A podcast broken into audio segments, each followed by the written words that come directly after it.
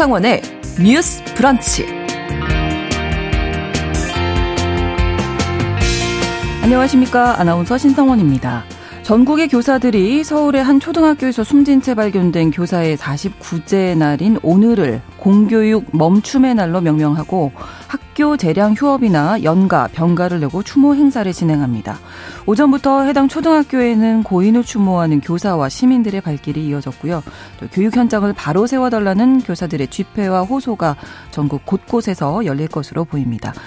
특히 지난 1일 에는 이 각기 다른 지역에 근무하는 두 명의 교사가 스스로 목숨을 끊는 안타까운 일이 발생했죠. 그래서 오늘 교사들의 결집은 더 단단할 것으로 보입니다. 첫 번째 뉴스픽에서 학교에서 목숨을 끊을 수밖에 없었던 젊은 교사를 추모하는 마음을 담아서 우리 교육계 현실을 다시 한번 되짚어 보겠습니다.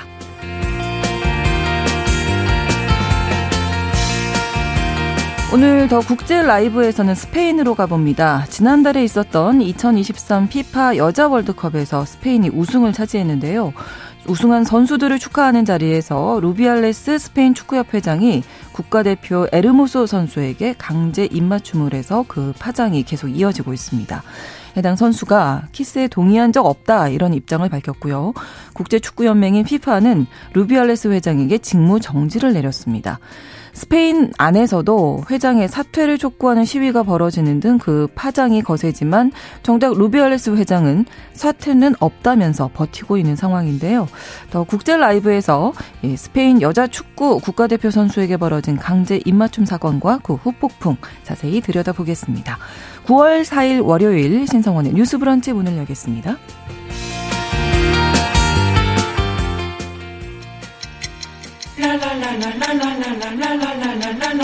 듣고 공감하고 진단합니다. 우리 사회를 바라보는 새로운 시선. 신성원의 뉴스 브런치 뉴스 픽. 뉴스 브런치 청취자 여러분과 함께 소통하며 만들어 갑니다. 실시간으로 유튜브로 보실 수 있고요. 여러분 의견 기다립니다. 짧은 문자 50원, 긴 문자 100원이 드는 샵 9730, 우물동 9730번으로 어, 의견 보내실 수 있고요. 또 라디오와 콩 앱으로도 많이 참여해 주시기 바랍니다. 월요일의 뉴스픽은 이슬기 기자, 조우론 변호사 두 분과 함께하겠습니다. 어서 오세요. 네, 반갑습니다. 네, 첫 번째 뉴스픽 이 얘기를 뭐 오늘은 안 할 수가 없죠. 교사들이 오늘을 공교육 멈춤의 날로 어, 명명을 하고 여러 가지 행사를 준비 중인데 먼저 이슬기 기자님 좀 정리해 주실까요? 네, 오늘 이제 두 가지 방식으로 진행이 될 것 같다고 보시면 되는데요. 네. 일단 우회 파업이라고 하죠. 음. 교사들이 연가나 병가를 활용해서 추모 행동을 하는 경우가 있겠고요. 네. 그리고 전국에서 집회가 진행될 예정입니다. 일단 일부 교사들이 오늘 이제 추모의 시간을 갖기 위해서 연가나 병가 등을 활용한 지금 얘기들이 나오는데요. 네. 서울 성북구의 모 학교 같은 경우는 교사가 60여 명인데 30여 명이 연가나 어. 병가를 사용했다라는 얘기도 나오고 있고요. 네. 그래서 일부 학교에서는 이제 오늘을 재량 휴업일로 지정을 해서 활용을 네. 하고 있는 상황이고요. 그리고 이제 관련해서 집 집회와 추모식이 계속해서 열리는데요. 오후 3시에는 서울 서희초등학교 강당에서 49제 추모식이 열리고요. 오후 4시 반에는 여의도 국회 앞에서 집회가 예정돼 있습니다. 네. 오후 7시에는 전국의 교육대학 등에서 추모 문화제가 진행될 예정입니다. 네. 재량 휴업 뭐 말씀해 주신 대로 정한 학교도 있고 어, 여러 가지 선생님이 여러 가지 방법으로 우회 파업을 하고, 어, 예상하고 계신데 어느 정도 규모가 될까요? 네, 이게 실시간으로 집계되는 건 아니어서 네. 집계 현황은 오후 늦게 정도나 알 수 있을 것 같은데요. 네. 일단 교육부가 지난 1일 오후 5시 기준으로 얘기한 결과로는 전국의 30개 초등학교 이제 0.5%에서 음. 임시 휴업을 계획 중이라고 얘기를 했었습니다. 네. 당초에 이제 초등학교 교사 커뮤니티인 인디스쿨에서 자체 집계했을 때는 400여 곳이 넘었었는데 음. 교육부가 이제 집단 행동에 대해 징계할 수 있다라고 얘기하니까 많이 줄어든 상황이고요. 네. 그러나 뭐 연가나 병가, 조퇴나 공가를 쓰겠다는 교사들이 꽤 많기 때문에 네. 수업에 얼마나 지장이 갈지는 조금 더 봐야 할 것 같습니다. 네, 학부모들이 또 체험 학습 예, 이렇게 해서 출석을 안 하는 걸로 많이들 네. 내신 걸로 알고 있는데 지난 주말에 토요일에 정말 여의도에 많은 교사분들이 모이셨거든요. 이 이야기도 좀 해주실까요? 네. 9월 2일 토요일이었습니다. 이제 네. 국회의사당 앞에서 전국 교사들의 교원 총궐기 추모 집회가 열렸는데요. 지난 7월 서희초 교사가 숨진 뒤에 일곱 번째 주말 집회였습니다. 음. 네. 참석자가 주최 측 추산으로 약 20만 명 이상으로 밝혀지고 네. 있고요. 네. 그동안 주말 집회 중에는 가장 큰 규모였다고 합니다. 그 현장 분위기는 이제 서희초 교사 사망 49제를 앞두고 고인에 대한 추모에 좀 집중하는 모습이었다고 하고요. 네. 교사들이 성명서를 통해서 서희초 교사의 사망 원인을 철저히 수사하고 엄중히 처벌하라. 고 촉구를 했고 네. 또 교육부를 향해서는 아동복지법, 학교폭력 예방법 등 교육 관련 법안의 개정을 위해 관련 부처와 협력해서 결과를 보이라고 요구를 했고요. 네. 또 교육 활동을 위축하는 각종 민원 그리고 문제 행동에 대한 대응책을 마련하고 정책 기획과 수립 과정에 교사를 좀 반드시 포함하라고 촉구를 했습니다. 또 교사들이 아동복지법 개정과 교육 당국의 책무성 강화 그리고 통일된 민원 처리 시스템 개설 등 여덟 가지 정책 요구안도 발표를 했습니다. 네. 저희가 특히 이제 아동복지법 개정 관련해서도 이야기 많이 했었잖아요. 네. 네 특히 아동복지법 개정을 좀 강조를 많이 했는데요. 아동복지법 제17조 5호를 보면은 네. 아동의 정신 건강 및 발달에 해를 끼치는 정서적 학대 행위를 이제 금지 행위로 규정을 하고 있고 이를 위반했을 때는 5년 이하의 징역 또는 5천만 원 이하의 벌금에 처해도 음. 처하도록 되어 있어요. 그런데 이 정서적 학대라는 개념이 좀 명확하게 법에 규정이 되지 않고 있기 때문에 그렇죠. 이 규정을 둘러싸서 많은 법적 분쟁이 나오고 있고 네. 또 이것 때문에 교육 현장이 황폐화되고 있다는 지적이 많은데요. 그렇기 때문에 좀 이것을 좀 명확히 해달라. 음. 아동 아동복지법 이 부분을 좀 개정을 해달라라는 목소리가 많이 나오고 있습니다. 네. 교육부에서는 엄정 대응을 계속 강조하고 있는데 어제 그 이주호 장관이 호소문을 발표했죠. 네, 이 부분도 짚어 주실까요?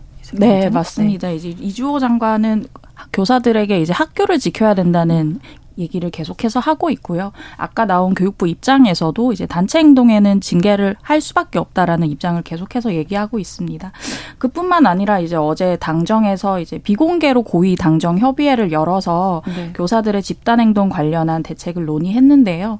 협의회에는 당에서는 김기현 대표, 윤재혁 원내대표, 박대출 정책위의장, 이철규 사무총장이 참석했고요. 정부에서 한덕수 총리, 이주호 부총리가 참석을 했습니다. 네. 이제 박 대출 정책위의장이 이제 협의회 이후에 얘기를 하기로 지난달 말에 발표했던 교권회복 사업법을 포함해서 종합대책을 속도감 있게 추진할 것이라고 얘기했는데요. 네. 교권회복 사 입법이라고 하는 것은 이제 저희가 아시다시피 교원의 정당한 생활 지도를 아동학대로 보지 않고 민원 처리 책임을 학교장이 지도록 하겠다라는 내용 등이 담긴 개정안이고요. 네. 그리고 오늘 열리는 이제 서희초 교사 49제 추모식에 윤재욱 원내대표가 참석해서 음. 추모의 뜻을 전하기로 했습니다. 네. 자, 예, 게다가 이 두 분의 초등학교 교사가 또 같은 날 스스로 목숨을 끊은 안타까운 일이 발생했습니다. 특히 서울 양천구 그 선생님 같은 경우는 질병휴직 마지막 날이었다고 하는데 일단 지인들의 증언으로는 학내 문제로 힘들어 했다라는 거잖아요. 어, 요 부분도 좀 예. 네, 초등학교 교사 A 씨 같은 경우는 이제 14년 차 교사였고요. 음, 네. 지난해 교과 전담 교사로 복직을 했었는데 이제 졸업생이 학교로 찾아올 만큼 굉장히 학생들이랑 잘 지내셨다고 해요. 네. 근데 문제는 올해 6학년 담임을 맡게 된 이후부터는 네. 3월부터 정신적으로 굉장히 많이 힘들어하면서 이제 연가와 병가를 썼고요. 결국 7월 15일부터 8월 31일까지는 질병 휴직을 했는데 아. 휴직 마지막 기간에 그러한 일이 발생 발생을 했던 거고요. 네. 사실 어떠한 내용을 어려워했는지에 대해서 구체적으로 나오진 않았지만 동료 교사들이 증언을 하기로는 고인이 맡았던 학급이 좀 다루기 힘든 학생들이 많은 학급이었다라는 음. 지금 상, 얘기가 나온 상황이고요. 네. 뿐만 아니라 이제 군산에서 교사분이 사망한 사건도 같이 전해졌는데 네. 이것에 대해서도 여러 가지 얘기가 있긴 합니다. 근데 전교조 전북지부에서는 고인이 승진 문제와 관련한 직장 내 갈등이 있었다라는 음. 얘기도 나왔고요. 뭐 전북 교사 노조 노조 위원장께서는 그런 얘기를 했는데 업무 과다로 인한 극심한 스트레스에 시달렸다라는 음. 얘기도 했고 또 한 가지 전해드리고 싶은 건 지난 3일에도 경기 네. 용인에서 60대 고등학교 체육 교사님이 사망을 하셨어요. 이분에 대해서는 방금 얘기 나왔던 보도가 뭐냐면 학부모 요청에 따라서 교육 감사를 받고 있었다라는 음. 보도가 나왔거든요. 네. 이분이 체육 교사셨는데 네. 자리를 비운 새에 어떤 학생이 다른 학생에게 공을 찼다가 맞아서 이제 수술을 하는 사건이 아, 있었고 아, 네. 이걸로 학부모가 교육청에 감사를 요청했다고 하고요. 네. 업무상 과실치상 혐의로 교사를 경찰에 고소하기도 했다라는 음. 사실이 전해지기도 했습니다. 네. 조희연 서울시 교육감이 이제 이런 문제와 관련해서 문제가 드러나면 고발하겠다 이렇게 밝혔거든요. 네. 이제 자신의 SNS에 밝힌 내용들이 있는데요. 네. 이제 조희연 교육감 같은 경우에는 이제 양천구 교사의 사망 발인식에도 이제 참석을 했다라고 합니다. 네. 그 SNS 내용을 좀 보면 고인의 동료 교사와 학교 관계자에게 얻을 수 있는 진술과 정보 등을 최대한 습득해서 경찰서에 조사 조사에 성실히 협조하겠다면서 고인의 사망과 악성 민원과의 관련성이 확인되면 수사기관에 고발 조치하겠다라고 했습니다. 또 자신 직속의 교육활동 보호 종합 대응팀 운영을 검토하는 한편 현장 요구를 수용해 교육청이 준비하고 있는 추가 교육활동 보호 호 음. 방안을 내놓겠다고도 밝혔는데요. 네. 그러니까 이 부분 관련해서 만약에 양천구 선생님의 사망에 어떤 법적인 문제가 있으면 고발을 하겠다라는 적극적인 태도를 보이고 있는 것으로 보입니다. 네. 국회에서도 지금 뭐 관련 법 개정 예를 들면 뭐 관련 악성 민원이라든지 지금 흔히 얘기하는 그리고 뭐 정당한 학생 지도는 아동학대에서 예외로 두는 뭐 이런 것들에 대한 개정이 속도를 좀 내고 있는 상황이죠. 예, 특히 이제 여야 정부 그리고 시도교육감 이 사자 협의체가 꾸려져 있습니다. 네. 교권 회복 및 보호 입법화 지원을 위한 이 사자 협의체가 있는데 이 협의체에서는 우리가 흔히 교권 보호 사법이라고 하고 있는 네. 그 초중등 교육법, 교원 지휘법, 유아교육법, 교육기본법 이런 법안들을 지금 교육위 전체 회의에서 의결을 한다라고 발표를 하고 있고요. 네. 여기에서 이제 논의가 되면 이제 14일 정도 이제 상임위가 통과되고 20 21일 날 본회의 통과를 목적으로 입법의 속도를 박차를 가하고 있습니다. 네. 자, 그리고 지난 1일부터죠. 수업 시간에 휴대폰을 금지하거나 압수할 수 있는 교권 보호를 위한 고시가 또 시행이 됐는데 이게 어떻게 잘 되고 있는지 교사분들은 어떻게 또 반응을 보이고 계신지도 궁금하네요. 네, 일단 고시 내용을 좀 네네. 말씀드리면요. 이제 학부모에게 학생의 개선을 위한 검사나 네. 상담이나 치료를 권고할 수 있고요. 사전에 합의되지 않은 근무 시간에 상담이 문제가 됐었는데 음. 이에 대해서는 교사들이 거부할 수 있습니다. 그리고 수업 중에 학생은 휴대전화 사용이 금지되고요. 만약에 두 번 주의를 줬는데도 사용할 시에는 압수가 가능합니다. 또한 수업 방해를 하는 학생은 네. 퇴실을 하는 등 분리 조치가 가능하다 등의 조항이 있는데요. 네. 교사들의 반응을 보면 사실 교권 침해 학생을 분리할 수 있다, 교실 밖으로 나가게 할 수 있다 는 조항이 있지만 효과가 없다라는 의견들이 꽤 많아요. 어, 왜냐하면 어. 이미 교사들 전반에 이제 학생들 이 생활 지도를 하기 어렵다는 어떤 무력감이 아. 좀 있는 상태고 네, 뭔가 네. 돌출 행동을 해도 그냥 음. 못본 척 넘어가는 케이스가 많다라는 음. 얘기를 했고요. 그게 너무 익숙하기 때문에 되레 분리까지 하려고 나서는 교사가 많지 않다. 라는 의견들이 아. 네, 있었습니다. 네. 그리고 이제 사전에 협의 없는 상담은 거부할 수 있다. 이제 음. 학부모 민원이 문제가 네, 되니까 네. 이런 조항이 있는데 사실은 이미 교사들 휴대전화 번호가 너무 많이 공개가 돼 있어서 음. 교사분들은 이제 업무용 폰을 그냥 자기 돈으로 따로 쓰시거나 하는 경우가 굉장히 많더라고요. 그래서 아. 옆반 선생님이 다 그렇게 공개를 하는데 이 반만 공개를 하지 않을 수도 없는 그렇죠. 상황이고 어. 제 주변의 교사들 중에서도 굉장히 큰 마음을 먹고 공개를 하지 않으려고 했으나 네. 결과적으로는 다 공개를 하고 소통을 하고 있는 상황이어서 이러한 그 조항들이 좀 무력할 수 음. 있다라는 음. 얘기를 하고 있습니다. 네. 음. 이번에 이제 그 고시를 제가 좀 살펴봤어요. 이게 언제 제정이 됐냐면 2023년 9월 1일 날 제정이 돼서 이제 그날부터 이제 시행이 되고 있기 때문에 네, 지금 시행된 지 한 3, 4일 된 네, 네. 고시거든요. 여기에 보면은 이제 우리 초중등 교육법이라든지 이 시행령에 보면 이제 학교의 장과 이제 선생님에게 어떤 학생 생활 지도 권한이 부여가 돼 있는데 이때까지는 학생 생활 지도를 할 수 있다라고는 되어 있지만 어떠한 방법으로 해야 되는 되는지 음. 뭐 법령에 구체적으로 내용이 적혀 있지 않았기 때문에 음. 어떤 주의를 주거나 훈육을 하면 그 부분에 대해서 이건 정서적 학대다라고 이제 민원이 들어오거나 오히려 아동 학대로 고소를 당한 음. 선생님들이 많으셨기 때문에 이런 고시가 지정이 된 그렇죠. 건데 네. 이 고시에서는 아까 기자님도 설명을 하셨지만 여러 가지 권한을 좀 선생님께 부여를 해놓고 있거든요. 음. 예를 들면 일정한 경우에 학생에게 조언도 할 수 있고 상담도 할 수 있고 주의도 할 수 있고 훈육도 할 수 있고 훈계도 할 수 있고 보상도 할 수 있도록 이렇게 네. 법에 이제 고시에 정해 두었어요. 그게 그럼, 그냥 법 아니고 네. 그냥 이렇게 말할 수 있어야 되잖아요. 원래 할수 있어요. 원래는 네. 할수 있어야 되는데 그쵸. 그 부분이 이제 너무 문제가 되다 아. 보니까 음. 이제 고시까지 만들어서 이런 그러니까요. 이런 시에는 조언할 수 있다. 이런 시에는 주의를 줄 수 있다라고 규정을 해둔 거죠. 음. 그럼에도 불구하고 선생님들이 적극적으로 이 고시의 내용을 이행을 하지 못하는 거는 고시보다 위에 있는 상위법이 아직 음. 개정이 되지 않고 있잖아요. 그렇죠. 그렇기 때문에 고시에서는 이것을 할 수 있다라고 해도 학부모들이 또 법에 의해서 이걸 또 아동 학대라든지 정당한 생활도가 아니다라고 음. 해버리면 이것이 무력화될 수 있기 때문에 아직은 좀 소극적으로 될 수밖에 없는 사안이기 때문에 아까 말씀드렸던 교권 보호를 위한 사법 에 관련해서 이 관련한 입법 논의가 충분히 좀 빨리 이루어져야 되지 않을까 그런 생각이 많이 들었습니다. 네, 추모제 오늘 하루 있지만 어떻게 보면 이 추모제가 끝나고 난 뒤가 더 중요하지 않을까. 이제 공교육 정말 살려야 되지 않겠습니까? 그런 맞습니다. 시작하는 날이 돼야 하지 않을까 싶은데 두 분은 참 많이 나눴잖아요. 이 문제에 네, 네 대해서 네. 오늘 또 하시고 싶은 말씀 있으실 것 같아요. 저는 여러 번 말씀드리긴 했는데 이 교권이라는 말이 교사의 노동권이라는 데서부터 좀 시작을 했으면 음. 좋겠다는 음. 생각이 들어요. 네. 이제 어제 국민의힘 강민국 수석 대변인 논평을 보면 이런 말을 했습니다.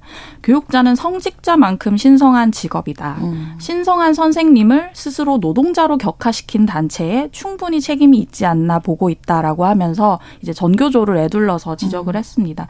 근데 교사들을 제가 일선에서 만나보면 이 성직 학자만큼 신성한 직업이라는데 굉장히 반감을 많이 갖고 음. 계세요. 이 말을 하면서 나의 노동권을 국가가 구체적으로 보호해주지 않는다는 데에 대한 아, 비판이 굉장히 네 높으세요. 그러니까 예를 들어 교사가 생활 지도를 하려고 한다거나 네. 학부모를 대하려고 할 때 교사라는 이유로 할 수 없는 행동들이 너무 많고 음. 그게 중증적으로 관리자가 그렇게 요구를 한다거나 학부모가 그렇게 요구를 한다거나 해서 운신의 폭이 너무 좁다는 거예요. 음. 근데 그렇게 이렇게 됐기 때문에 결과적으로는 계속 교사의 노동권이 침해를 받고 있는 상황이고요.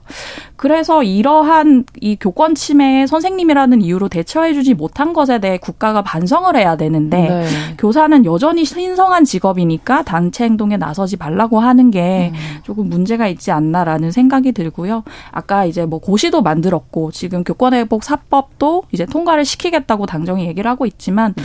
법으로서 선생님의 권한을 존중해 주는 것도 중요하지만 권한을 행사할 만한 위치에 있게 만들어 줬는가가 저는 그렇죠. 문제라고 생각해요. 네. 사실 고시 자체는 만들어졌을 때 선생님들이 굉장히 환영을 하시는 면이 있었습니다. 이제 법으로 어느 정도 규정을 해 주니까요. 그렇죠. 네, 근데 네. 막상 시행을 해 보면 음. 누가 퇴실 분리까지 시키겠느냐. 그걸로 인해 생길 일들이 너무나도 많은데 음. 라는 생각들이 있기 때문에 그러니까 그냥 못 본 척. 네, 그게 너무 익숙해져 계신 음. 거죠. 그래서 관성처럼 하고 있는 면이 있기 때문에 네. 그러한 교사의 노동권부터 보장을 해줘야 된다. 그런 음. 위치에 있는가라고 좀 자문하게 됩니다. 네, 교사의 노동권 얘기해 주셨고 네, 사실 교권을 보호하는 것이 선생님의 권리만 보호하는 것이 아니라고 저는 생각을 그렇죠. 합니다. 그렇죠. 그 학생들 다른 학생들의 수업권 늦은 교육권까지 모두 보 호를 하는 것이고 나아가서는 사회 공동체로서 아이들을 육성하는데 크나큰 자양분이 될 수 있는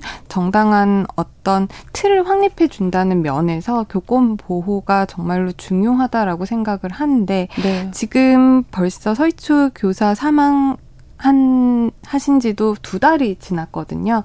그래서 여야에서는 사실 이 부분에 대해서 개정을 하지 말아야 된다라는 이견은 없는 것 같아요. 네, 네. 그럼에도 불구하고 아직 이렇게 제대로 된 개정안이 나오지 않고 아직 통과가 되지 않고 있는 모습을 보면 참 답답하기 때문에 음. 오늘 또 어떻게 보면 선생님들이 단체 활동을 예고하신다고 볼 수가 있을 것 같은데 이 문제가 단순 선생님들이 사망을 했기 때문에 우리가 이 문제를 집중 집중적으로 다루고 법을 개정하고 음. 이러는 것이 아니라 지금 많이 신뢰를 잃어버렸기 때문에 그렇죠. 그렇게 지금 우리가 이 부분에 대해서 논의를 하고 있는 거잖아요. 네. 법은 법대로 그리고 교육 환경에서는 교육 환경 속에서 그리고 가정에서도 마찬가지로 선생님 그리고 학교에 대한 교육에 대한 신뢰가 우선적으로 회복을 하는 노력을 모두가 보여야 할 때가 아닌 아닌가 싶습니다. 그렇습니다. 공교육이 좀 바로 서는 그 어, 대책이 좀 실질적인 대책이 좀 나왔으면 좋겠고요. 아마 뭐 추모하는 예, 네. 마음은 다 같으실 것 같은데 이슬기. 네 한마디만 더 못하고 네, 네, 네, 싶은데 그 교사의 노동권 관련해서 네. 사실 네. 이제 오늘 이제 뭐 연가나 병가를 통해서 추모 행동을 하는 것에 대해 네. 교육부가 이제 징계를 하겠다, 샅샅이 살펴보겠다. 그리고 일부 교장 교감께서는 이제 병가를 쓴 교원들에게 전화를 해서 음. 다시 나올 것을 종용하고 있는 상황이라고 해요. 이것 자체가 사실 이제 국가 공무원들의 파업은 이제 허용되지 않고 있기는 하지만 교원들의 파업도 마찬가지긴 하지만 노동권을 행사할 수 없는 입장에 있는 이 교사들의 상황을 보여준다고 생각하거든요. 네. 실제로 꼭 추모 행동이 아니어도 아파도 출근을 하시는 교사들이 굉장히 많으세요. 음. 사실 쉰다는 생각을 잘 못하고요. 대체 인력이 잘 없는 경우도 많긴 하지만 실제로 아파도 쉬는 생각을 잘 못하는 사람들이 음. 실제 이런 나의 권리 행사를 해야 되는 이런 상황에 와서도 쉴 수 없다는 상황이 이 교사의 노동권이 얼마나 위태로운 상황인지를 보여주는 것 같습니다. 그래서 네. 뭐 샅샅이 찾아서 징계하겠다라는 이 교육부의 방침은 저는 좀 철회해야 하지 않을까라고 보고 있고요. 종교계에서 나온 논평에 슬픔을 칼로 베지 말라라는 얘기를 어, 하시더라고요. 네. 그 말이 정말 와닿았던 것 같습니다. 그렇습니다. 아, 뭐 학부모님들도 아마 비슷한 마음으로 선생님들 지지하실 것 같은데 고명숙님 내 자식은 어느 부모든 눈에 넣어도 아프지 않을 만큼 소중하다는 거 충분히 이해하지만 지나친 일부 극성 학부모들의 문제일 거라고 생각하고 싶습니다. 이렇게 남겨주셨는데요. 어, 교사들의 노동과 아까 짚어주셨는데 신성한 위치에 올려놓고 노동권도 이야기해야 된다. 아, 네. 네. 이렇게 네. 생각이 좀 드네요. 여러 가지 생각이 드는 오늘입니다. 아, 여기에서 뉴스픽, 첫 번째 뉴스픽 마무리하고요. 두 번째 뉴스픽도 너무나 조금 네. 충격적이어서 맞습니다. 뒷으로 옮기기가 좀 음. 그런데, 어, 아마 많이 보셨을 것 같습니다. 개나 고양이 같은 이 반려동물을 생산하는 번식장의 참혹한 실태가 공개가 돼서 좀 큰 충격을 주고 있죠. 죽은 개들의 사체가 냉동고에 보관이 돼 있었고 아주 열악한 환경에서 뭐 천 마리가 넘는 개들이 갇혀 있는 모습 뉴스에서 본 분들도 계실 텐데요. 일단 어 요 부분을 좀 짚어주실까요, 이슬기 기자님? 어떤 네. 모습으로 있었습니까? 오늘 좀 아. 참담한 소식만 그러네요. 전해드려야 돼서 마음이 아픈데 네. 이제 동물구조단체 위액트라는 곳에서 지난 1일 인스타그램을 통해서 공개를 했어요. 경기도 화성시에 있는 개 번식장에서 벌어진 불법 행위인데요. 네. 거기 이제 이 모자이크 처리된 사진들이 정말 참담한데 죽은 어미견의 배를 갈라서 새끼를 강제로 꺼내는 그런 아. 것들이 있었어요. 네. 그 어미견 같은 경우는 영양 실조 상태였는데 음. 어미견 어미견의 어떤 생명은 좀 버렸다고 봐야 되고 음. 안에 있는 이제 자견이라고 네, 하죠. 네. 자견들만 살리겠다라는 거였고요. 뿐만 아니라 이제 상품 가치가 떨어지는 개 같은 경우는 근육 이완제로 죽이기도 했고요. 냉동실을 열어봤더니 신문지에 대충 감싸진 사체들이 쏟아져 나왔다라는 아. 증언도 있었고요. 근데 여기가 이제 그 선전을 하기로는 국가 허가를 받은 최고 시설이라고 선전을 하고 있어요. 아. 실제로 이제 허가를 받은 시설이기는 네, 네. 한데요. 네. 가봤더니 이 단체의 증언으로는 이제 죽음의 울음소리만 들려왔다라고 얘기를 했습니다. 그리고 말씀하셨던 것처럼 천여 마리의 개가 여기 있었는데 아, 울타리로 겨우 구분이 된 좁고 여러 열악한 공간에 다닥다닥 모여 있었대요. 근데 강아지들을 자세히 봤더니 다리가 없는 강아지도 어. 있었고요. 어. 털이 다 빠진 채로 피부가 골마 있는 경우도 있었고요. 그래서 사료를 이제 바닥에 던져서 알아서 먹게끔 했더니 아. 여기가 싸움이 나고 서로 물고 아, 그렇죠. 뜯다가 죽이는 그런 상태까지 내가 더 많이 먹어야 되니까. 그러니까요. 아. 아비규환이었던 거죠. 네. 아, 생명인데 생명을 생명으로 보지 않고 사진을 보니까 네. 엄청 끔찍하더라고요. 그러니까요. 아. 어떻게 이런 일이 있을 수 있을까? 이게 내부 고발자가 있어서 세상에 알려진 걸로 알고 있는데 이 이야기 잠시 후 2부에서 저희가 좀 더 자세히 알아보도록 하겠습니다. 11시 30분부터 일부 지역에서는 해당 지역 방송 보내드리겠습니다.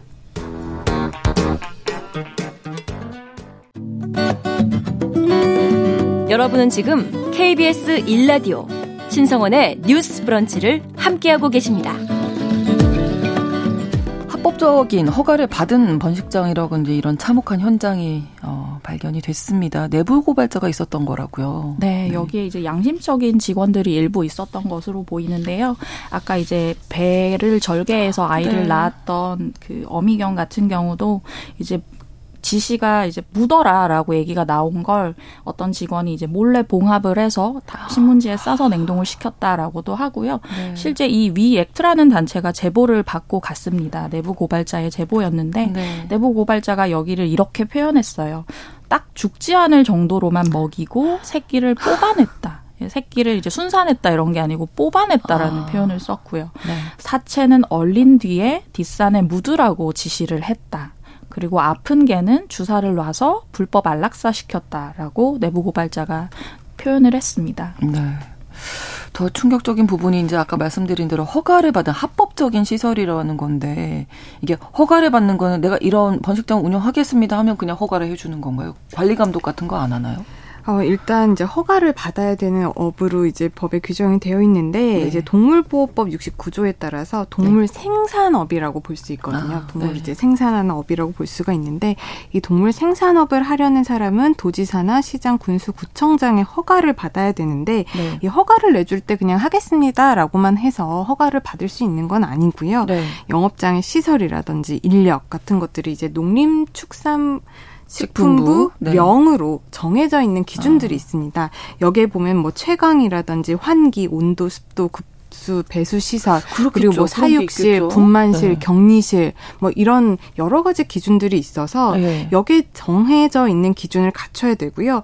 또 이 영업하는 사람들에 대해서는 1년에 한 번 이상은 정기적으로 점검을 하고 필요한 경우에는 수시로 점검을 할 수 있게 법에는 그렇게 되어 있는데 이게 너무 많다 보니까 그리고 이제 이것을 수시로 관리 감독을 할 수 있는 인력이 부족하다 보니까 아무래도 음. 관리 감독이 소홀해질 수밖에 없는 것이 현실이고 아. 이렇게 내부 고발이 되고 어느 정도 문제가 뭐 제3자로부터 고발 내지는 신고가 들어와야 음. 네, 후발적으로 좀 개입을 할 수 있는 시스템인 것 같습니다. 너무 많은 일들이 벌어져 있는데 이 일들이 다 사실은 불법인 거죠, 당연히. 네, 불법이죠. 이거 네. 아동 아, 동 학대가 아니라 동물 학대라고 느껴질 네. 정도로 네. 너무 가슴 네. 아파요. 네. 동물 학대로 볼 수가 있는 것이고 동물 학대가 된다면 이제 3년 이하의 징역 3천만 원 이하의 처벌 벌금의 처 처해질 수 있는 사안이고요. 네. 동물보호법뿐만 아니라 뭐 이제 수의사가 아닌 자가 이렇게 네, 네, 네. 치료하고 뭐 배를 갈라서 출산을 하게 하고 이런 부분들은 또 수의사법 위반이 수의사법. 될 수도 있는 아, 것이고 네. 또 지금 사체를 이제 사체 처리할 수 있는 또 기관에 가서 이제 비용을 내서 처리를 해야 되는데 네. 그렇지 않고 그냥 뭐 냉동고에 보관을 했다가 그냥 묻었다라는 네. 지금 진술도 나오고 있는 상황이라면 또 폐기물법 위반이 될 수도 있는 거거든요. 아. 그렇기 때문에 여러 가지 법에 저촉이 돼서 좀더 가중 가중 처벌이 이루어질 것으로 보입니다. 자, 일단 지금 살아 있었던 개들은 다 구출이 된 건가요? 네, 맞습니다. 이제 경기도에서 네. 그약 1,410마리의 개를 구조했다고 밝혔는데요. 음. 이번 구조 같은 경우는 김동연 지사가 위 액트의 제보를 SNS로 받아서 긴급 지시를 내려서 진행을 한 겁니다. 그래서 제보를 받은 경기도에서는 특사경이라고 하는 특별사법 경찰단을 출동을 시켰고요. 네. 번식장 소유주로부터 소유권 포기 의사를 받은 뒤 1,410마리의 개를 확보했습니다. 이 가운데 737마리는 경기도 반려동물 복합 문화공간 공간이라고 하는 경기 반려마루 로 가고요. 음, 네. 아, 경기 반려마루에 500여 마리가 가고요. 네. 104마리 같은 경우는 도우미견 나눔센터에서 직접 보호가 됩니다. 나머지 개들은 동물보호단체에서 보호를 받을 예정이고 네. 경기도가 비용을 지원할 계획이라고 합니다. 그러니까 이렇게 번식장에서 길러진 강아지들이 이제 뭐 펫샵 같은데 이제 네. 가서 음. 이제 분양이 되고 그렇게 되는 네. 거잖아요. 그쵸. 이런 사실을 모르셨을 테고. 모르고 네. 이제 아 예쁘다 하고 받아오는데 사실은 이 아이들이 태어난 경로가 뭐 음. 어미의 배를 갈라서 그렇게 그러니까요. 나왔다든지 음. 혹은 뭐 아까처럼 뭐 털이 다 빠진 상태 네. 서로 사료를 가지고 아비규환인 상태 네. 그런 상태를 겪고 폐샤까지 온 것을 이제 분양하시는 분들은 모르는 상황인 거죠. 그런 거죠. 그래서 최근 복지부가 반려동물 영업관리 강화 방안도 발표를 했습니다. 일단 반려동물 시장이 지금 어마어마하게 커진 상태잖아요. 그러다 보니까 네. 여러 가지 문제점도 많이 드러나고 있는 상황인데요. 이 네. 반려동물 네. 영업 같은 경우가 2012년 2,100개에서 2020 2년, 그러니까 10년 만에 2만 2,100개소로 음. 최근 10년에 10배 가까이 증가를 아, 했다라고 음, 합니다. 네.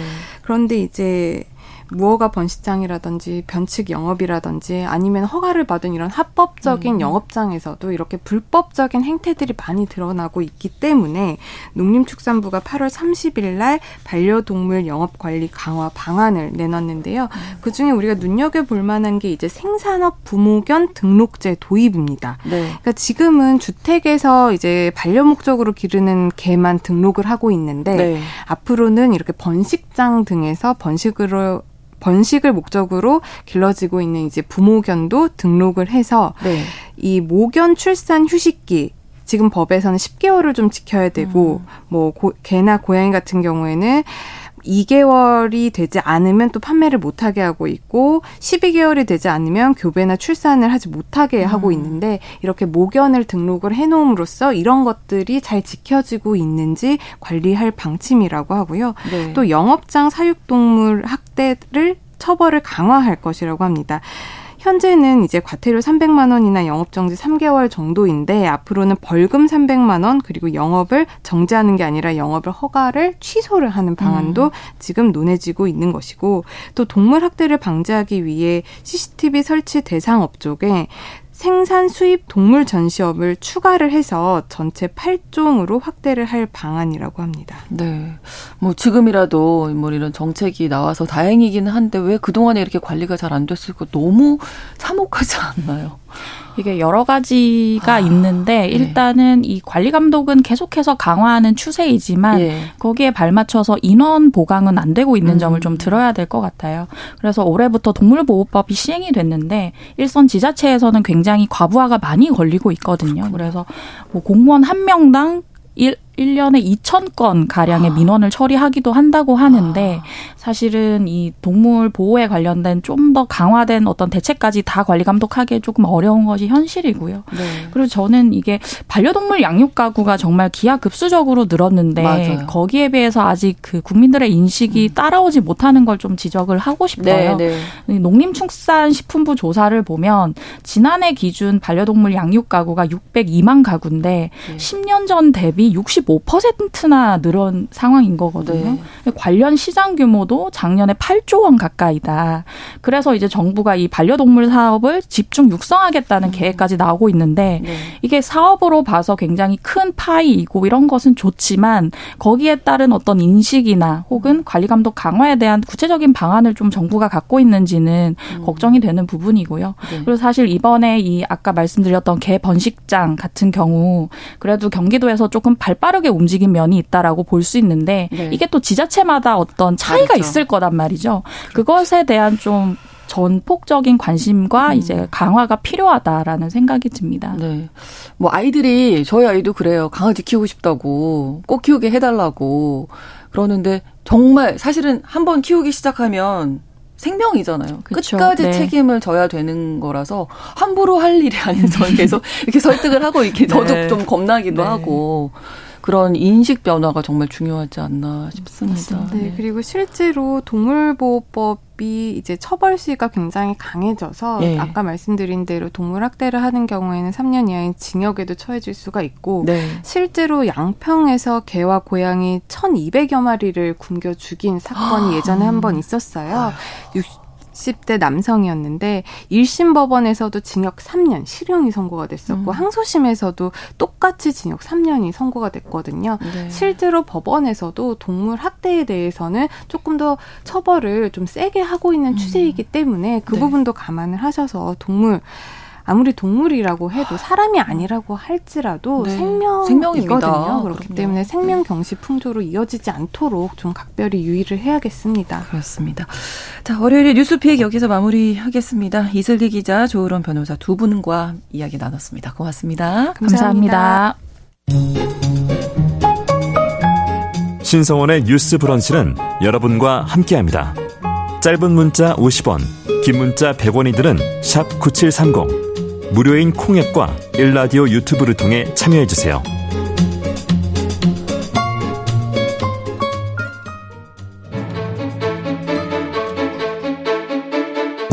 오늘날 주목해야 할 글로벌 이슈 뉴스 브런치 더 국제 라이브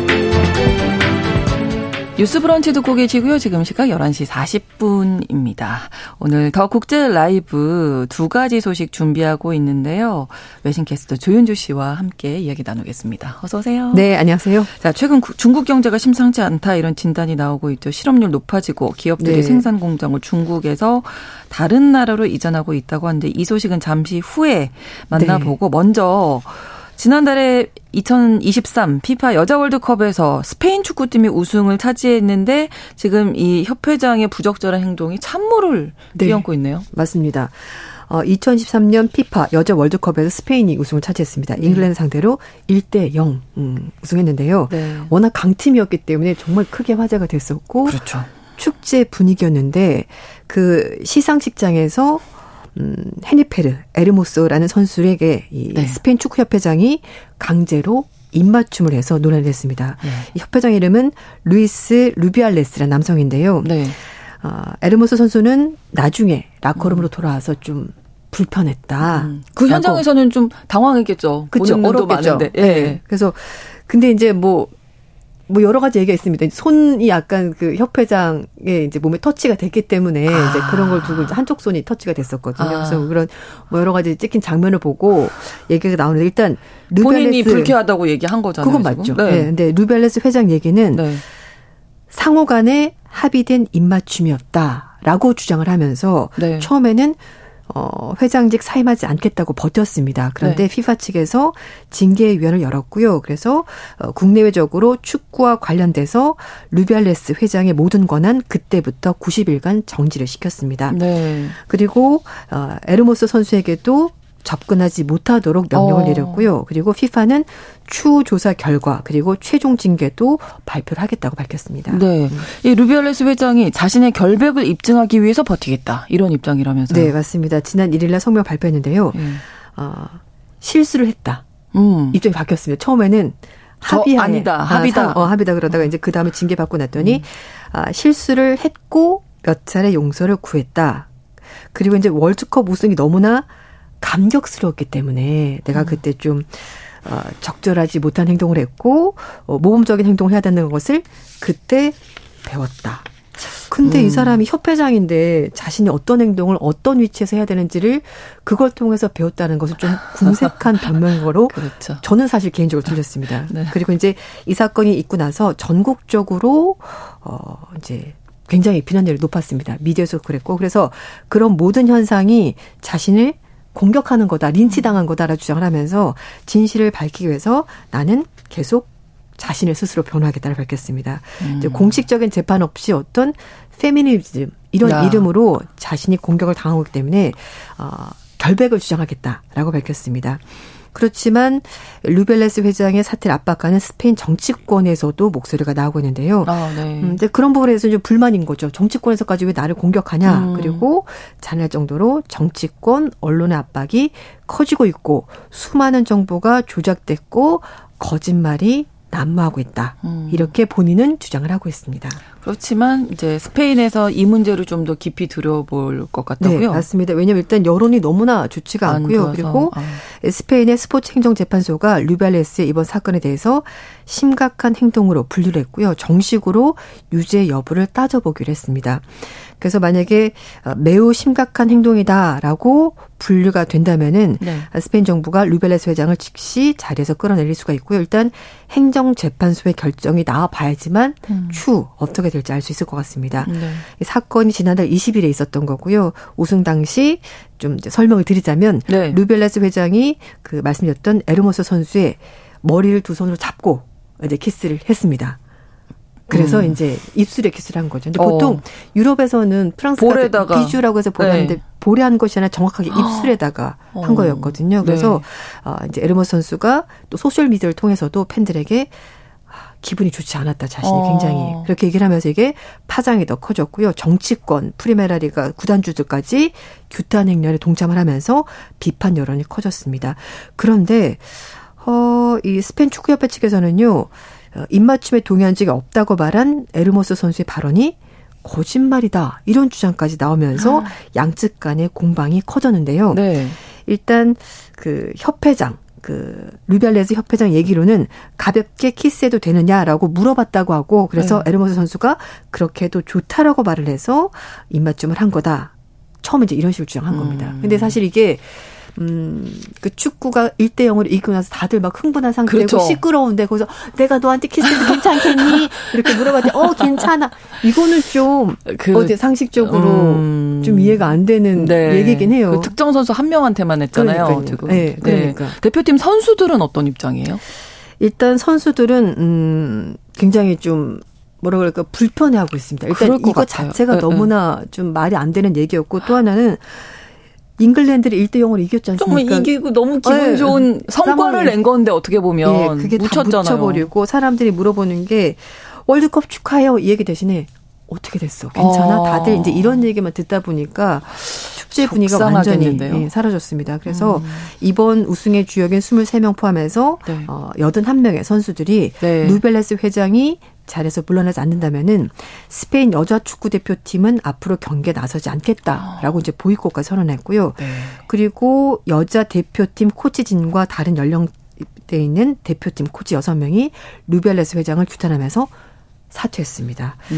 음, 그래서 이제 결국 루벨레스 회장이 예, 90일 직무 정지를 맡게 된 건데 음. 선수들 얘기는 그렇습니다.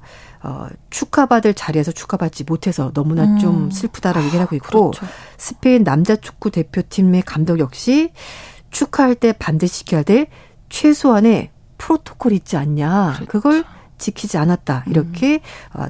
어, 남자 대표팀 감독까지 아, 그런 얘기를 했습니다. 그렇죠. 네. 외신들도 이 문제 뭐 연일 보도를 하고 있는데 네. 이게 스페인 사회에 뿌리 깊은 남성 중심 문화 때문이다 이런 지적이 있다면서요? 네, 맞습니다. CNN 방송에서는요 스페인이 역사적인 우승을 거두고도 계속해서 축구 자체에 대한 얘기는 들리지 않고 다른 얘기가 나오고 음. 특히 이제 최근 몇 년 동안 그나마 남녀 평등권이 크게 향상됐음에도 불구하고 이 원치 않은 입맞춤 때문에 전 세계 분노가 지금 점점 더 커지고 있는데 그게 바로 음. 말씀하신 것처럼 스페인의 고질적인 마초 문화 때문인 음. 것 같다 설명을 했습니다. 네. 어 그래서 그 이제 여성 단체들이 지금 시위를 벌이고 있거든요. 그래서 네. 거기 나온 그 팻말에 나온 얘기가 모든 남성은 아니지만 너무나 많은 남성들 이렇게 아. 표현한 겁니다. 아. 그러니까 모든 남성들이 그런 행동을 하는 건 아니지만 음. 그러나 스페인에서 여전히 상당히 많은 사람들이 인식이 좀 문제가 있는 것 같다라고 꼬집은 건데요. 이 네. 말은 어, 영국의 여성 작가인 디나 마틴이 2021년에 소셜 미디어에서 처음 썼던 말인데 그래서 음. 유명해진 말이라고 합니다. 네. 음, 2000년대 중반까지만 하더라도 성평등 제도화가 굉장히 더딘 유럽 국가 중에 하나가 바로 그렇군요. 스페인이었고요. 아. 실제로 1990년대부터 가정 폭력이 굉장히 심했던 그런 나라라고 해요. 그래서 이게 문제가 됐었고 특히 이 독재자 프랑코의 철권 통치 기간 동안에 권위적인 음. 그런 문화가 여성들을 억압했고 양성 평등이 뒤떨어지는 나라로 전락할 수밖에 없었는데요. 네. 이 프랑코 집권 시기에 가정적이고 순종적인 여성상을 강조해 왔었고요. 그리고 간통죄에 해당이 된다고 하더라도 여성을 좀 더 차별적으로 처벌하는 음. 그런 문화가 있었고 여성의 재산권, 참정권을 제한하는 억압적인 정책이 스페인에 있었다고 합니다. 그렇군요. 음. 2000년대 들어서 이제 남녀 평등을 법적으로 보장하는 내용의 법안이 네. 만들어지긴 네. 했네요. 네, 근데 이제 아시다시피 네. 그 사회 전반에 있는 문화가 그렇죠. 남아 있다면은 법이 바뀌어도 그게 쉽게 바뀌지가 않잖아요. 시간이 또 많이 걸리고. 그래서 2007년에 그렇죠. 실질적인 남녀 평등을 위한 구강령이 발령이 되면서 어, 가정 폭력범에 대해서도 처벌을 강화하고 법적으로 제도적으로 여러 가지 장치가 마련이 되는데요. 네. 그렇지만 남성들이 많은 집단 있지 않습니까? 그렇죠. 정치권, 네. 스포츠 음. 여기는 여전히 남성 중심의 권위적이고 폭력적인 문화가 그대로 남아 있다고 하는데요. 특히 이 축구 협회장 말고 축구 감독 호르에 빌다 감독도 문제가 있습니다. 이 사람은 그 스페인 축구 대표가 우승했던 그날 네. 그 축구 코치의 가슴을 만지는 장면이 중계에서 잡혔습니다. 아. 네. 근데 이 사람이 그 전에도 선수 관리 명목으로 소지품을 뭐 임의대로 뒤진다든지 이런 여러 가지 방식이 문제가 됐었어요. 그래서 선수들이 네. 그 항의 서한을 보냈었는데 축구협회 측에서 이 빌다 감독에 대해서 신뢰를 표시하면서 결국 음. 안 쫓겨나고 그대로 감독을 한 건데 네. 그때 신뢰를 표시했었던 감, 그 협회장이 바로 지금의 아, 이 협회장. 협회장입니다. 아, 이게 쉽게 잠잠해지진 않겠네요. 파장이 네. 점점 더 거세지고 있는. 그리고 저는 제 생각에는 이게 좀 더 공론화가 돼가지고 네. 스페인의 어떤 문화적인 인식에 네, 좀 개선이 돼야 될 것 같습니다. 그렇습니다. 음. 자, 다음 중국 경제 소식인데요. 지금 일단은 중국 경제 상황 좋지 않다고 판단은 가장 중요한 근거는 어떤 건가요? 두 가지입니다. 네. 부동산, 청년 실업 이렇게 아, 되는데요. 네. 어, 일단 뭐 청년 실업률은 16세부터 24세까지 청년 실업률이 21% 넘어섰습니다. 그러니까 다섯 음. 명중 한 명이 실업 상태다라고 네. 얘기가 나오고 있고 이 부동산은 중국 경제에서 3분의 1 차지할 정도로 굉장히 중요한데 어, 그동안에 예, 민영화 물결 타고서는 부동산 가격이 계속 오르면서 호황을 맞았는데요. 네. 코로나19가 덮치면서 부동산이 약간 좀 위태해졌고 그리고 거기에다가 요즘에 이제 중국도 인구 감소를 겪고 있거든요. 그러다 보니까 이걸 계속 지어도 잘 안 팔리는 그런 상황이 아. 됐습니다. 거기다 정부가 부동산이 너무 화랑이다 보니까 좀 규제하는 측면이 있었고요. 음. 그게 모든 것이 합쳐지면서 부동산 나빠지고 실업률 높아지고 이 두 개의 음. 수치가 딱 나오다 보니 아 중국 경제가 정말 좋지가 않다라는 얘기를 하고 있고요. 네. 또 코로나19 겪으면서 이게 소비가 많이 줄었거든요. 그렇죠. 이것 역시 좀 여파를 미친 것으로 그렇게 보고 있습니다. 그러니까 중국 부동산 업체들이 파산 위기도 네. 그래서 나오게 되는 거네요. 맞습니다. 그래서 네. 지금 가장 최근에 나온 얘기가 그 민간 부동산 개발 기업인 비구이유안 여기가 음. 디폴트 위기 지금 어, 채무를 갚지 못해서 일단 연장해주기로 했다고 하는데요. 이제 거기 나왔고 네. 그 전에 나왔던 것이 부동산 회사 헝다 사태 들어보셨죠? 네, 에버그란드 네. 이 회사가 문제였는데 이 회사도 말씀인 것처럼 부동산 시장이 워낙 화랑이니까 문어발식으로 사업을 계속 확장했었는데요. 음. 이게 과던 빚을 가지고 사업을 확장하다 보니까 이제 문제가 됐고 결국 어이두 회사 아 이제 좀 위험하다라고 얘기가 나면서 어좀 확산되는 그런 분위기고요. 네. 일단 가격이 떨어졌고 거기에 더해서 거래가 급감한 겁니다. 말씀드린 음. 소비가 줄어들다 보니까 사람들이 그렇죠. 굳이 지금 집을 사야 돼? 그리고 이제 또 하나 이가 부동산은 오를 때 삽니다, 사람들이. 다들 생각해 보시면 음. 저 자신만 해도 집값 빠, 빠졌는데 아 지금 들어가 이런 생각 못 한단 말이에요. 원래 그때 들어가야 된다고. 네, 그게 안 되거든요. 그러니까 네. 거기에다가 부동산 거래가 급감하다 보니까 아. 신규 판매가 30% 넘게 줄었습니다. 뭐 코로나 때 우리나라도 비슷한 상황이니까요. 네, 맞아요. 네. 그래서 거기다 공급 과잉에다가 요즘에 중국에 텅 빈 아파트가 도처에 널려 있다고요. 아, 그래요. 그 사람들이 이렇게 아. 집이 막 잘 팔리고 너도 나도 사야지 집을 사지. 아. 아파트 다 비어 있는데 안 사고 싶죠. 안 그러면 네. 그러니까 이제 심리도 작용하다 보니까 네. 점점 이렇게 되는 것이고 특히 가계 가처분 소득, 그러니까 내가 실제로 쓸 수 있는 소득이 줄어들다 보니까 음. 소비도 줄어들고 외국인 직접 투자 줄어들고 네. 중국 경제 사면 초과에 빠졌는데 중국 또선 분양제를 하거든요. 그래서 아. 일단 집을 내가 등기를 치기 전에 네. 먼저 계약금을 내는데 음. 지금 연말까지 그러니까 소유권을 넘겨줘야 되는 집이 14만 채가 남아 있다고 하는데요. 사람들이 이런 분위기라면 이걸 과연 등기를 칠까 좀 어, 불안한 상황이 된 거죠. 그렇군요. 코로나 사실 대유행 끝나고 나면 이제 팬데믹 엔데믹이 되면 맞아요. 이제 보복 소비할 것이다 중국인들이 그래서 뭐 음. 뭐 화랑이 될 것이다 이런 예상이 있었는데 전혀 아니네요. 네 맞아요. 일단 코로나19 끝나고 나서 네. 제대로 보복 소비를 할 거다라는 전망도 있었는데요. 어. 코로나19 방역 규제가 풀리고 나서 집값이 떨어지면서 아. 중국 사람들의 주머니가 얇아졌고 결국은 소비를 하지 않게 된 겁니다. 거기에다가 어, 중국의 여러 지방 정부들도 어, 부채 문제가 악화가 되면서 네. 부동산 개발업자들이 집을 안 짓고 집을 지어야지 지방 정부에 세금을 낼 텐데 음. 세금을 안 내니까 지방 정부도 나빠지고 있고 네. 그 여러 가지가 같이 겹치면서 점점점 악순환의 고리가 계속 연결이 되는 거죠. 게다가 세계 공장이라고 얘기했던 이 중국이 수출 비중이 높아지 높은데 네. 수출도 이제 줄어들고 줄어들고 맞아요. 그래서 7월달에 중국 수출이 14% 음. 넘게 줄어들었고요. 우리나라도 수출 줄었습니다. 음. 보통 이제 중국이 어, 우리나라 측에서 이제 그 수출하게 되면 거기서 이제 완제품 만들어서 수출했었는데 네. 이게 점점 고리가 물리면서 수출이 안 되고 있고 거기에다가 그러다 보니까 일자리가 없어지게 된 겁니다. 그렇죠. 네, 그래서 음. 청년 실업률도 높아지게 되고 있고, 네. 그래서 결국 어 IT 분야 같은 경우도요. IT 네. 분야는 또 중국 정부가 여기를 좀 약간 규제를 했습니다. IT 분야가 어. 워낙 성장하다 보니까 네. 알리바바 마윈 회장 기억하시죠? 네, 그분이 네. 왜 중국 금융 시스템에 문제가 있다라고 얘기했더니 어느 한 순간 모습이 음. 사라진 언론에서. 그러니까 이런 식으로 어. IT 업계를 단속을 했었는데 사실 청년들이 가고 싶어 하는 일자리는 제조업보다는 IT 분야였거든요. 근데 IT 분야도 그렇죠. 약간 거품이 꺼지면서 음. 일자리가 또 없어지게 된 거죠. 네. 이렇게 청년 실업 심각해지면서 중국에서 전업 자녀라는 말까지 네. 등장했다고 하는데 취업을 이제 안 하겠다고 맞아요. 선언하는 거네요. 네. 풀타임. 나는 자녀만 하. 어. 원래 어릴 때는 그냥 하고 하고 싶지 않은 풀타임 필드런 아닌가요? 네, 일단 뭐 첫 번째 이유는 말씀인 것처럼 네. 취직하기가 너무 힘들고 다섯 명 중 한 명이 노니까 내가 그 중에 한 명이 아니란 보장이 없는 거죠. 음. 근데 또 한편에서는 어 그래서 그냥 누워서 지낸다라고 해서 아, 네. 탕핑족도 있다라고 하는데요. 네. 또 하나는 일단 중국에서 그 산하제한 정책 때문에 한 명만 나왔잖아요. 그래서 그렇죠. 부모님들이 한 명 정도는 거둘 수 있으니까 그냥 부모님 아. 용돈 받고 그냥 집에서 일단 당분간 좀 버티겠다. 네, 네, 네. 이렇게 하면서 아예 구직 활동 안 하는 거죠. 그렇군요. 음.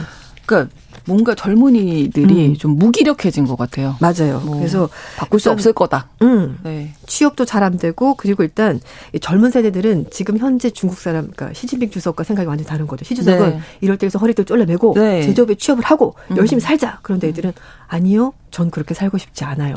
그렇게 노력할 어, 필요 없을 없어요. 것 같은데요. 그리고 그 월급이면 저는 받지 않겠어요. 아. 이렇게 되는 거죠. 그러다 보니까 부모님 월급 용돈 주시니까 그냥 그거 받고 저는 그냥 편하게 있을래요. 음. 그리고 뭐 집값도 이미 많이 오른 데다가 그 돈 받아서는 집 사고 음. 아기 낳고 이거 안 된다는 거죠. 네. 그래서 그럼 아무것도 안 하겠어요. 앞으로 중국의 음. 미래도 좀 지켜봐야 네, 되겠습니다. 음. 국제 라이브 외신캐스트 조윤주 씨와 함께했습니다. 고맙습니다. 네, 감사합니다. 신성원의 뉴스브런치 9월 4일 월요일 순서 마치겠습니다. 내일 다시 뵙겠습니다. 고맙습니다.